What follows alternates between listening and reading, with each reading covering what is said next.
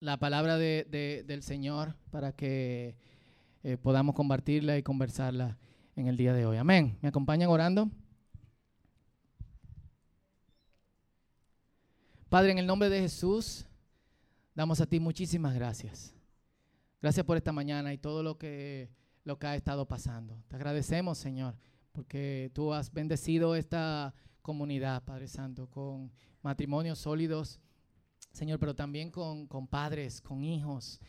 Señor, y, en el nombre de Jesús te pedimos que, que tú sigas haciendo crecer las familias, que tú sigas uniendo, Señor, los matrimonios que se encuentran en medio de nosotros, Señor. Que si hay matrimonios con problemas, tú puedas trabajarlos, Señor, y tú puedas obrar eh, en ellos a profundidad como, como así debe ser. Así que, Padre, en el nombre de Jesús, oramos otra vez por estos niños, por sus padres. Oramos también por los que se bautizaron, pidiéndote, Señor, que tú que eres el Rey de Gloria, tú que eres el Señor de señores y tú que eres el Rey de Reyes, te glorifiques en ellos, en sus vidas.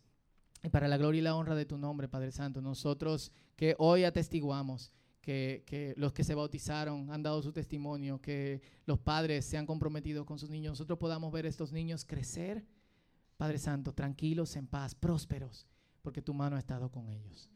A ti toda la gloria y toda la honra. En el nombre de Jesús. Amén. Y, bueno, señores, eh, algo que nosotros no podemos olvidar, y de hecho ese eh, parte del tema de parte del tema de hoy, es que Dios es grande y Dios también es bueno. Nosotros no podemos olvidarnos. ¿Cómo así? ¿Tú no crees en Dios? Ven, ven acá, siéntate aquí conmigo. Dime, ¿este muchacho no cree en Dios? yo de verdad, yo no puedo creer que haya un Dios grande y bueno. Si tú has visto la maldad aquí en este mundo, tú viste lo que pasó hace un mes y pico en Francia. Pero espérate, aclárame una cosa. Tú, hay Dios, pero tú no le crees o tú no crees que existe Dios. Yo no creo que existe Dios. ¿Por qué? ¿Eh? Dice que no se escucha allá afuera, entonces, producción que ayude. Amén. ¿Eh? Ah, ok, ya mira, aquí está. ¿No se escucha el señor ateo aquí o no se escucho yo? Entonces tú no crees en Dios, dime. Yo no creo en Dios. Es que es pura lógica. Si tú piensas que hay un Dios bueno y agradable, ¿cómo puede haber tanto sufrimiento en este mundo? Es decir, ¿cómo puede haber tanto dolor? Y como lo hay, es lógico pensar que no hay un Dios. Es decir, ustedes que creen en un Dios, mira cómo murieron esos dos pastores en la carretera hace unos días. ¿Por qué Dios no metió la mano? Mira cómo murió ese niño en un campamento. Pero, pero espérate, lo que pasa es que tú tienes que entender en el mundo en que nosotros estamos viviendo. Como creyentes, nosotros una de las cosas que tenemos en cuenta y que pensamos por la palabra es que Dios creó absolutamente todo bueno. Y como Dios creó todo absolutamente bueno y lo bendijo y dijo, creó Dios los animales y los peces y los árboles y el hombre y dijo Dios es bueno y vio Dios toda su creación y dijo que bueno y descansó en el séptimo día. Pero eh, el hombre decidió darle la espalda a Dios, desobedeciendo a Dios, lo que permitió la entrada al pecado en el mundo y no solamente en el hombre, sino que todo el sistema universal que nosotros conocemos, o sea, vivimos en un sistema universal caído y malvado. Es el punto, es decir, como un ser todopoderoso y bondadoso crea algo imperfecto. Es decir, tú mismo acabas de decir que él creó todo bueno, pero él le dio al ser humano la elección. Él le dijo, ah, elige, y le puso la herramienta para que él se equivocara. ¿Por qué le agarró el árbol y lo puso ahí en el Edén? ¿Por qué no lo puso en el Monte Everest? ¿Por qué lo puso de manzana y no lo puso de Tayota? No una manzana, tú ves. Hubiese sido bueno que lo puse de Toyota. Es decir, ¿cuál es la razón de ser tan bueno y darle la oportunidad al ser humano de equivocarse? Es decir, teóricamente, si tú pones algo ahí y le das la razón para equivocarse, la gente va y tú le das bueno, lo que pasa es que eh, Dios es amor y nosotros somos objeto del amor de, Dios. Dios quiere que nosotros como objeto de su amor, es decir, Él nos brinda amor, Él quiere que nosotros le demos amor para atrás, como decimos los dominicanos, para atrás. Eh, y si algo te va a brindar amor tiene que tener la libertad también de alejarse de ti de alguna otra manera. Si tú no le das otra opción, sino que la única opción que tú le das es que te ame, esa persona está teniendo lealtad, pero lealtad robótica. El hombre tiene que vivir en un ambiente donde el libre albedrío que Dios le da, que es eh, de la única forma en que el hombre pudiese amar libremente a Dios, el hombre y la mujer, por si acaso hay alguna feminista aquí, eh, la única forma que el hombre puede devolverle amor auténtico a Dios es que el hombre también tenga la capacidad de decirle, de decirle no a Dios. Y no solamente debe pasar con el hombre, o sea, la naturaleza tiene que estar acondicionada para que de alguna otra manera ese libre albedrío sea posible. Por ejemplo, si yo te voy, si yo decido darte un palo, no puede ser que Dios haya decidido que cada vez que yo quiera darle un palo a alguien para que los hombres no sean malos, ese palo se transforme en una esponja.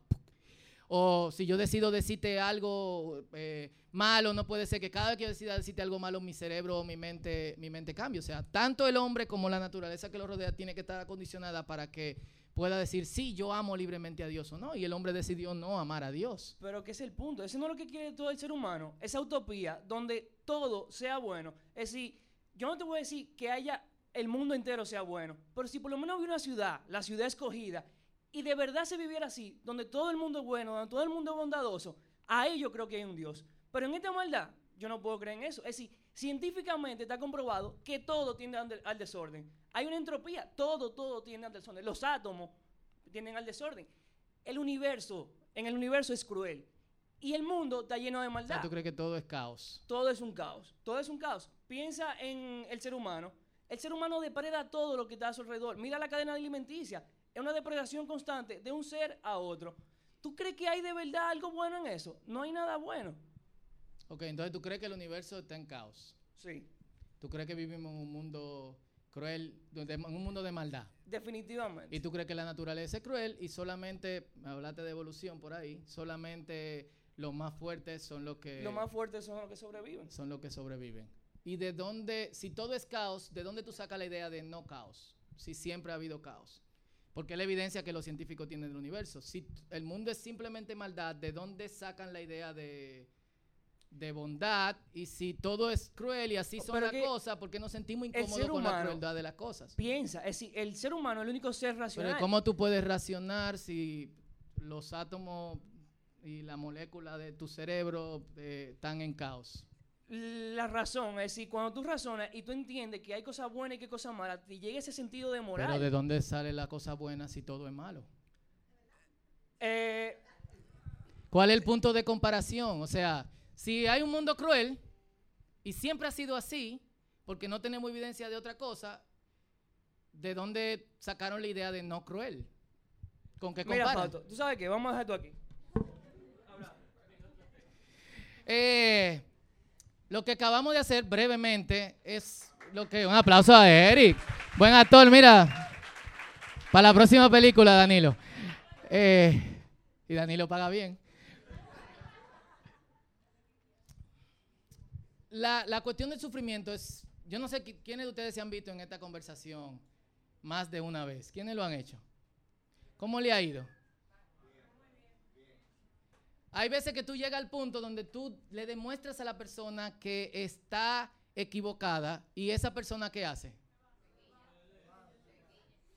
¿Por qué? O sea, una buena pregunta, eh, yo después de mucho tiempo y de hecho en, muchos de los, de los alfa tenemos conversaciones incluso más eh, feroces que, eh, que esta, una de las cosas que yo me he dado cuenta es que tú puedes demostrarle a la gente que están equivocados, pero finalmente eso no necesariamente lo acerca, lo acerca a Dios. Principalmente porque tanto el sufrimiento como el dolor son, no solamente son cuestiones que percibimos en otras personas, sino que también son muy particulares, muy personales. Cada persona maneja el dolor y el sufrimiento de maneras muy diferentes. Y yo le tendría una, una pregunta a todos. Si tuvieses una respuesta sobre por qué se sufre.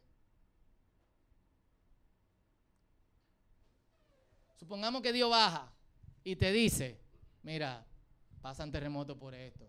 Y tú sabes, discúlpame, porque va a temblar la tierra en Santo Domingo esta semana y, y nadie, yo sé que ustedes le asustan, principalmente la gente que vive en un séptimo piso, pero tiene que temblar, eh, pero lo que vamos a hacer es esto. Había unos muñequitos que daban en, en Fox que se llamaba, yo creo que era Johnny, God and the Devil, o sea, Johnny, Dios y el diablo. Y Johnny le pregunta a Dios, yo quiero saber por qué hay tanto sufrimiento, por qué tú provocaste que, que, que tú le pusiste al hombre una razón para caer. Y dice Dios, ok, Johnny, te voy a decir. Y cuando empieza a decirlo, pasa un tren. Y se ve a Dios diciéndole a Johnny. Y el tren. Y Dios hablando con Johnny. Y cuando termina de pasar el tren, Dios le dice, y por eso es que las cosas son así. Johnny dice, ah. Eh, la verdad es que de hecho, incluso muchos cristianos, incluso yo, te podría decir a ti, en el momento en que tú estás sufriendo, que por lo que tú estás pasando, puede ser que tenga un propósito, porque hay sufrimientos que no, que son aproposicionales. y hay sufrimientos que usted se busca, hermano. Cool. digan amén duro. Entonces, la pregunta que deberíamos hacernos es, si Dios nos responde, ¿aceptaríamos la respuesta de Dios?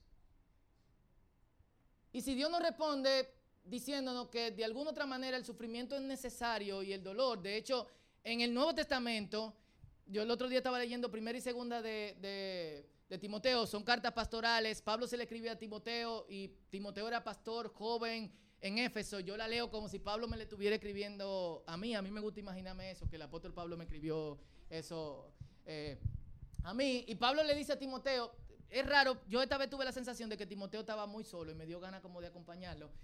Eh, Pablo le dice a Timoteo, sufre penalidades como buen siervo de Jesucristo. Y el buen siervo de Jesucristo debe saber recibir tanto los buenos tiempos como los malos. Y todo el mundo dice amén hasta que le llegan los tiempos malos.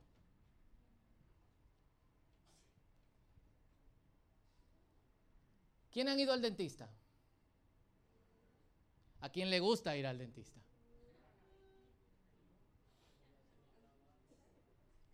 ¿Quiénes creen que es necesario ir al dentista? Todos. Yo tengo una muela que le llamo el Coliseo Romano. Prediqué eso en el círculo hace como 10 años y todavía tengo el Coliseo Romano. ¿Qué niño va al de alegría cuando sí? sácame los dientes, por favor. He soñado este momento siempre. Mi mamá me dijo que iba a doler. Pero vengan, sácamelo ahora, por favor. Ven. No, señores. La verdad es que cada uno de nosotros en su propio tiempo de dolor y de sufrimiento, eh, sea lo que sea que Dios esté trabajando, cuando el sufrimiento no lo provocas tú mismo, es probable que Dios esté trabajando en tu vida de alguna otra manera. Y eso es lo que yo, lo que yo creo. No aceptamos esto tan fácil.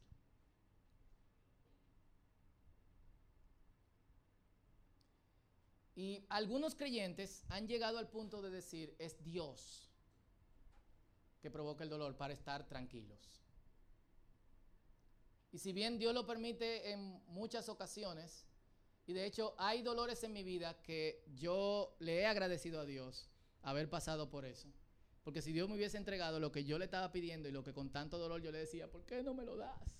Yo intenté suicidarme con un cuchillo de mesa cuando Dios no me quería dar algo. Sabía que el intento era fallido. Eh, historia real. True story. Hay dos cosas, dos cualidades en Dios. Dios es bueno y Dios es amor. Las dos cosas. Si alguien es bueno contigo, te va a dar lo que tú le pides. Y cuando tú le pides, de hecho, esa es la definición que nosotros tenemos de gente buena. ¿Cuál es la gente buena? Siempre está dispuesta, siempre está ahí por nosotros, siempre hace esto y siempre hace eh, lo otro. Yo conozco una muchacha que es tan buena que ayudó a su amiga, la asistió en un aborto, en su casa, y la amiga se estaba desangrando en su casa. Fuerte, ¿eh? Pero si Dios también es amor, va a llegar un punto donde Dios va a tener que hacer cosas en tu vida o permitir cosas en tu vida para que tú te transformes en la persona que va a ser ciudadano del reino de los cielos. Yo creo que no hay gente que me ame más como Noelia. Espero. Noelia es mi esposa. No hay gente tan cruel conmigo y tan clara en decirme la cosa como Noelia. Full. Al año, año y medio de yo estar casado, era como que a veces me daba miedo decirle cosas porque yo sabía que Noelia me iba a decir la verdad. Y muchas veces la verdad es lo que tú no quieres oír. Duele. Con Noelia yo aprendí que yo hubiese deseado que muchos amigos míos me hubiesen dicho cosas de mí que no tan bien. Cuando la gente me da una palmadita por el hombro y me dice, wow, Fausto, qué bien, eh, qué, qué, qué, bien que estás, qué, cómo te ves, no sé cuánto, Noelia me dice, tiene panza. No te queda bien esa camisa. ¿Tú no tienes otro pantalón? Mira, Fausto, eso que tú dijiste en el círculo el otro día, no está bien. Como tú le hablas a esa, a esa persona, y ahorita vamos a tener una discusión con respecto a esto, porque no le pedí permiso. Pero bien. Y voy a decir, Fausto, la próxima vez que hables de mí, pide permiso, por favor. Eh, y se ha transformado en que yo, antes de tomar cualquier decisión, hablo con Noelia porque yo sé que Noelia me va a decir, tú quieres tomar esa decisión, perfecto, pero va a pasar esto y esto y esto y esto. O, Fausto, no hagamos eso, no sé estúpido. Esto es lo que nosotros tenemos que hacer. Noelia es buena conmigo, pero Noelia sobre su bondad me ama. Si Noelia solamente fuera buena conmigo, Noelia me dejara hacer lo que a mí me diera la gana. Pero ella también eh, me, me ama. Y si bien es cierto que a veces pasamos por ciertas cosas, hay una principal por encima de esas cosas que nosotros tenemos que tener pendiente. Lamentaciones es un libro en la Biblia que creemos que escribió el profeta Jeremías. De hecho, a Jeremías se le dice el profeta llorón, porque siempre estaba quejándose y llorando, ¿y por qué me pasa esto a mí o lo que sea o lo otro? Eh, y es un libro de lamentaciones. El profeta ha profetizado a la gente de Israel, señores, si siguen pecando, Dios va a dejar que destruyan la ciudad. Va a pasar. Escuchen a Dios, Dios está siendo misericordioso con ustedes, arrepiéntanse ahora. Jeremías está viendo el resultado de las decisiones del pueblo de Israel que decidió, como el hombre ha decidido siempre desde el principio, darle la espalda a Dios en vez de enfrentarse a Dios y decir te amo, ¿qué es lo que tú quieres? Le doy. Y mientras él está caminando por eso, dice, recordar mi sufrimiento y no tener hogar es tan amargo que no encuentro palabras. Yo no sé si ustedes han estado en ese momento, yo he estado en momentos donde yo no encuentro la palabra para definir lo que me pasa. Yo recuerdo un momento de mi vida, estando tan abrumado de dificultades, que yo hice una oración de tres palabras. Señor, hazme feliz. Porque la amargura era mal. Pero él dice que sobre eso Siempre tengo presente este terrible tiempo mientras me lamento por mi pérdida. Me lamento, no obstante, aún me atrevo a tener esperanza. Cuando recuerdo lo siguiente, el fiel amor del Señor nunca se acaba. Sus misericordias jamás terminan. ¿Qué dice el profeta? Yo no entiendo. No puedo expresar ni hay palabras, tendría que inventarse palabras para poder definir lo que me está pasando a mí en este momento.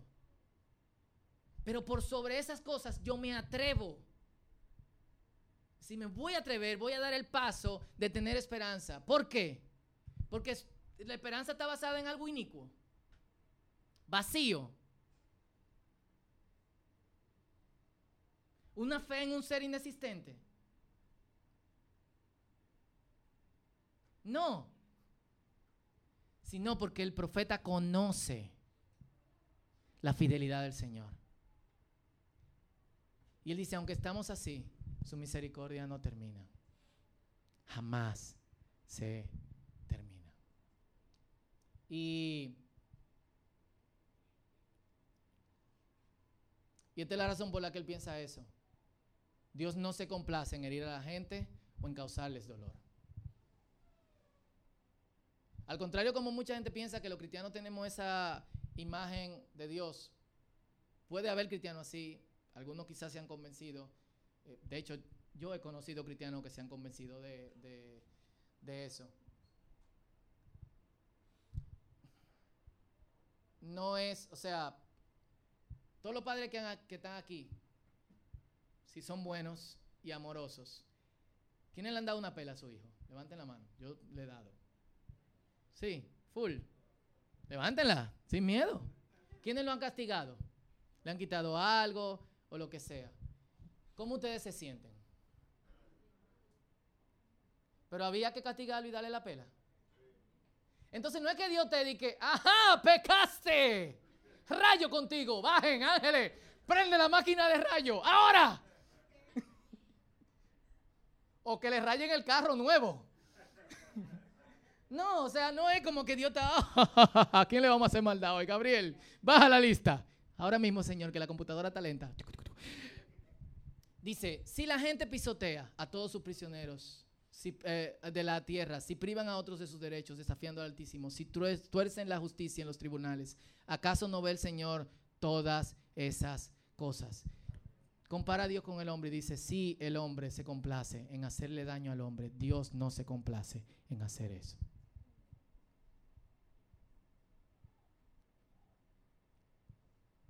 Dios es bueno, pero Dios también tiene amor. Y si creemos en Dios, tenemos que aceptar la conjugación de las dos cosas.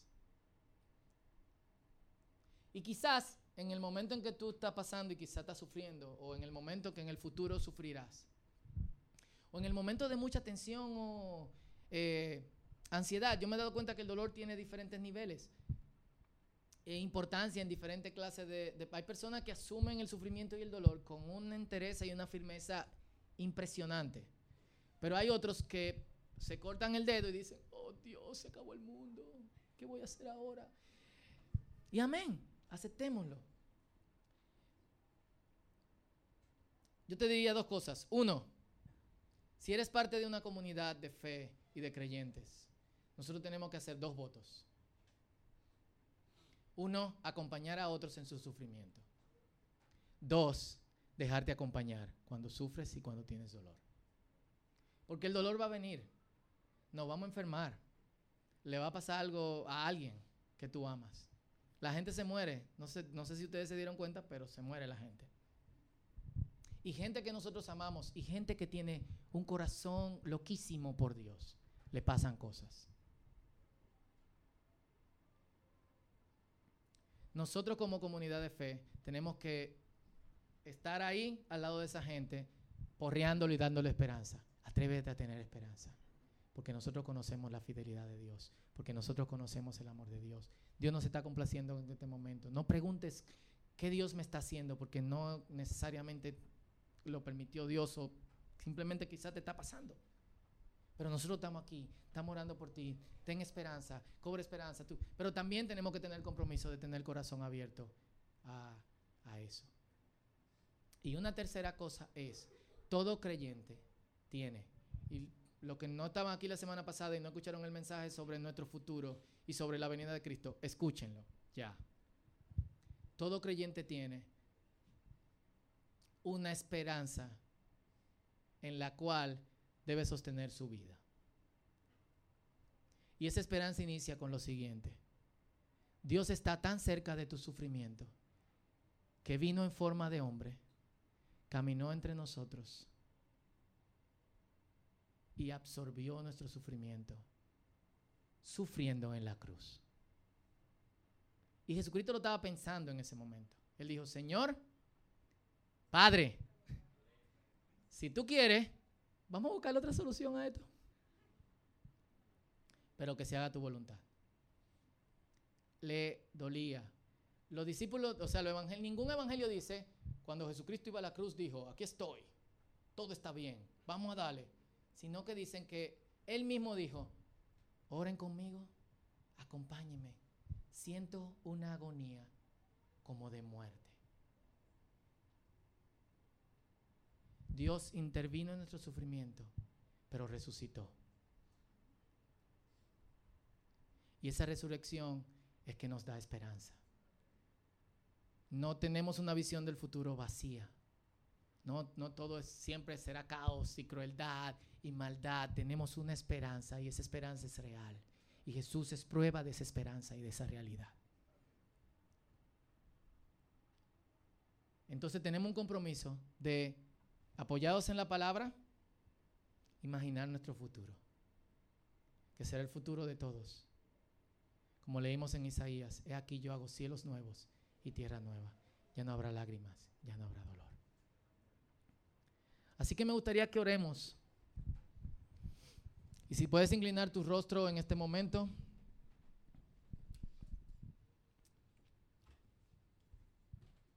Y cerrar tus ojos.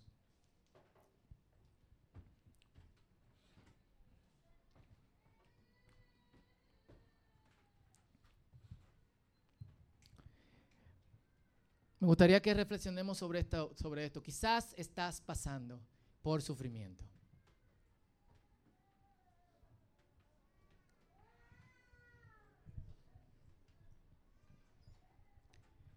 Quizás estás pasando por un momento de dolor. Y quizás no. Si tú estás pasando por sufrimiento y por dolor, yo creo que es tiempo de tú decirle a la gente que tú conoces, que conoce al Señor, hey, esto es lo que yo estoy pasando, me ayudan. Se me está yendo la esperanza, todo el ánimo. Pueden estar conmigo. Y nosotros como comunidad vamos a estar ahí y vamos a brindarte con la ayuda del Espíritu Santo esperanza. Pero si, si, si no estás pasando por dolor, creo que una visión nueva en nuestra vida tiene que, algo tiene que generarse en nuestra mente, de modo tal que cuando el sufrimiento venga, nosotros sigamos confiados como Jeremías que nosotros podamos decir, no tiene palabra mi dolor, pero me atrevo a tener esperanza. ¿Cuántos dicen amén? ¿Cuántos dicen amén? Así que vamos a reflexionar en esto. ¿Cómo tú asumirías el sufrimiento y el dolor? ¿O cómo tú lo estás asumiendo? Este es tu tiempo con Dios.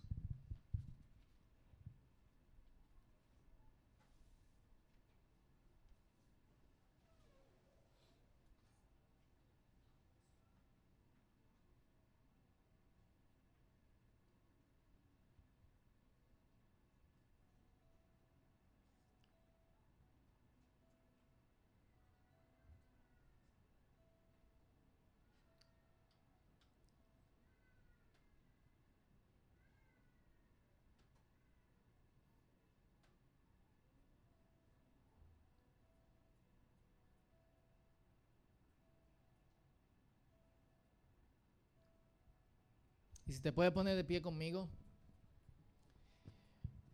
Quiero que oremos en dos sentidos. Si estás pasando por un momento fuerte de sufrimiento, yo no sé quién tú eres, ni si lo está pasando, no sé de nadie aquí en este instante ahora, de los que veo que estén pasando por un momento de mucho sufrimiento. Pero si estás pasando por eso, pídele al Señor en este instante, Señor, yo quiero que tú renueves mi esperanza. Mi sufrimiento no tengo palabras para expresarlo. Pero yo quiero atreverme a tener esperanza, porque tú eres fiel, tu amor es fiel y tu misericordia nunca se detiene. Amén. Y si no estás pasando por sufrimiento, dile, Señor, cambia mi mente. Yo no sé cómo yo actuaría en un tiempo de mucho sufrimiento, de mucho dolor. Quizás tengo referencia de cómo he actuado en el pasado. Pero ayúdame, Señor. Ayúdame a tener tu mente de modo tal que, como Pablo le dice a Timoteo, yo pueda eh, asumir tanto los tiempos buenos como los tiempos malos. Y una tercera oración, aquellos que son fuertes en tiempo de dolor, que puedan decirle al Señor ahora, Señor, ayúdame a apoyar a otros en su momento de dolor con mi testimonio y con mi vida. Amén. Un minuto, este es tu tiempo con Dios, luego yo cierro en oración. Esas tres oraciones.